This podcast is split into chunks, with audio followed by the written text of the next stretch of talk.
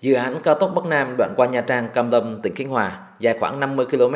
Đoạn tuyến này cần đến 3,5 triệu mét khối đất san lấp. Thực tế, các mỏ đất trên địa bàn tỉnh Khánh Hòa chỉ đáp ứng được hơn 1 triệu mét khối. Thiếu vật liệu sẽ ảnh hưởng đến tiến độ công trình.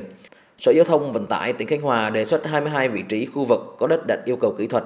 Tuy nhiên, chỉ có 10 khu vực giấy phép khai thác khoáng sản còn hiệu lực, 10 khu vực chưa được cấp phép, hai khu vực đang khai thác nhưng chưa có phép.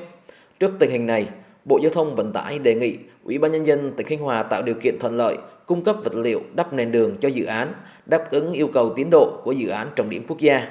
Ông Bùi Minh Sơn, trưởng phòng khoáng sản tài nguyên nước, Sở Tài nguyên và Môi trường tỉnh Khánh Hòa cho biết, việc cấp phép các mỏ mới đang rất khó khăn vì chưa có quy hoạch sử dụng đất, quy hoạch khai thác khoáng sản. Cái điểm mỏ đất mà đảm bảo cái yêu cầu kỹ thuật của ngành giao thông, người ta lựa chọn thì lại nằm ngoài quy hoạch khoáng sản. Do đó là không có đủ cơ sở pháp lý mà cấp phép. Cần phải có một cái cơ chế à, đặc thù, dù là cấp phép khai thác khoáng sản đối với những cái điểm mà nằm ngoài quy hoạch phục vụ cho một cái dự án đặc thù trọng điểm quốc gia là đường cao tốc Bắc Nam.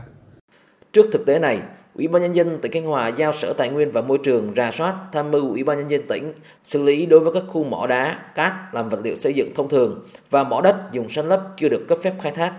Đối với các vị trí đạt yêu cầu kỹ thuật, Sở Tài nguyên và Môi trường ra soát có ý kiến hướng dẫn các thủ tục liên quan chuyên ngành cho phù hợp đúng quy định của pháp luật.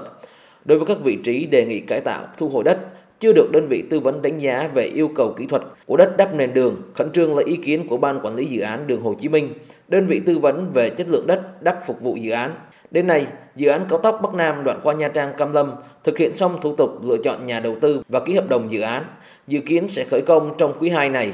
Ông Nguyễn Tấn Tuân, Chủ tịch Ủy ban nhân dân tỉnh Khánh Hòa yêu cầu các cơ quan chức năng cần phối hợp tháo gỡ vướng mắc để đảm bảo nguồn vật liệu đất đắp cung cấp cho dự án. Sở Tài nguyên Môi trường kiểm tra lại thẩm định hết, tránh cái trường hợp là mua bán đất rẫy, cải tạo, sang lấp, lấy cái đó đi bán cho cảnh sát môi trường. Giám sát chặt chẽ ngay từ đầu. Các địa phương nhất là cao tốc đi qua là khẩn trương làm cái đó. Xác định mỏ đất trữ lượng ra sao khai thác thế nào hà cốt thế nào là phải tính toán. Chứ khối lượng đất mà để phục vụ cho công trình trọng điểm quốc gia là rất lớn, mà không khéo là sẽ có cái mâu thuẫn giữa các doanh nghiệp với các cái cơ quan quản lý nhà nước.